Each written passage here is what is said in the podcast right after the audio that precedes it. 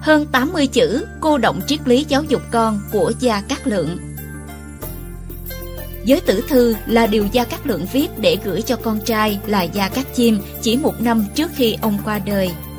Toàn bộ bức thư chỉ có hơn 80 chữ, nhưng lại trở thành một trong những bức thư gửi con nổi tiếng nhất Trung Hoa cổ đại, cũng là một trong những gia huấn giáo dục con tinh giản, ngắn gọn nhất. Gia Cát Lượng không chỉ có một cuộc đời phi phàm khi còn sống, mà danh tiếng của ông còn lưu truyền mãi đến tận ngày nay. Hậu duệ của Gia Cát Lượng đời đời đều xuất hiện nhân tài. Thôn Gia Cát bố cục thần kỳ, suốt vài trăm năm đều may mắn thoát nạn khói lửa binh đao. Người trong thôn đa số thuần phát, thiện lương, giỏi văn, giỏi trị liệu. Có thể nói là dòng họ Gia Cát đời đời đều có phúc. Nhắc đến gia huấn của dòng họ này thì không thể không nói tới giới tử thư. Bức thư chỉ hơn 80 chữ mà Gia Cát Lượng gửi cho con trai một thời gian ngắn trước khi ông qua đời. Nội dung của nó tuy ngắn gọn nhưng lại có ảnh hưởng sâu rộng tới con em trong họ. Nết người quân tử, tỉnh để tu thân, kiệm dùng dưỡng đức, không đạm bạc chí chẳng sáng soi, không tĩnh tâm tiến xa chẳng nổi. Học cần tâm tĩnh, tài cần phải học, không học tài chẳng mở mang, không chí chẳng thành nghiệp học. Biến nhát ắt chẳng thể tinh thông, nóng nảy sao tu thành tâm tính.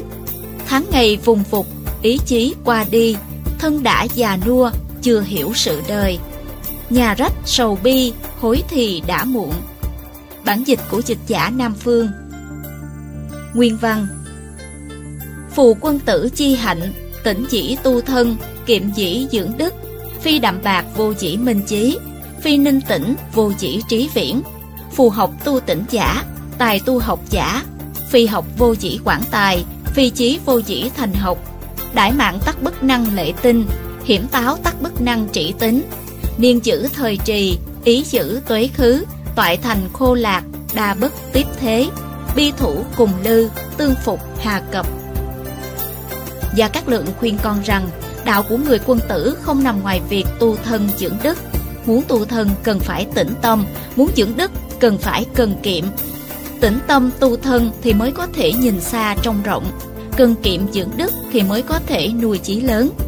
Muốn thành tài thì cần nỗ lực học tập, mà để được như vậy thì tâm cần phải tĩnh. Tâm tĩnh mới không bị ảnh hưởng bởi ngoại vật, không bị ảnh hưởng bởi lòng tham. Đạo học không phải là để làm quan, càng không phải là để lợi dụng địa vị có được mà phát tài. Đạo học cũng không giới hạn ở việc biết được một vài kỹ năng kỹ thuật, có được kiến thức ở các phương diện chuyên môn nào đó như ngày nay thường thấy. Bởi vì học cần tâm tĩnh, mà tĩnh để tu thân, nên học tập chính là quá trình tu thân vậy. Bởi vì là quá trình tu thân nên muốn học cần phải có chí lớn, phải kiên trì bền bỉ, không thể giữa đường đứt gánh, cũng không có đường tắt trong nghiệp học.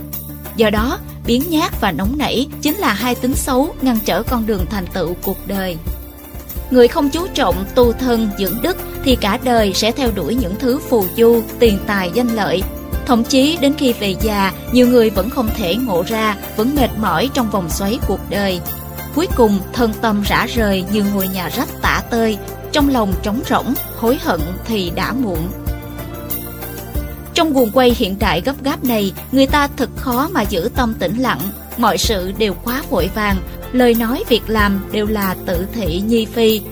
Tưởng là vậy mà thực ra không phải vậy. Vạn sự vạn vật đều thiếu khuyết linh hồn, mất mát lương tri. Quả thực là đáng thương, cũng thật là đáng sợ.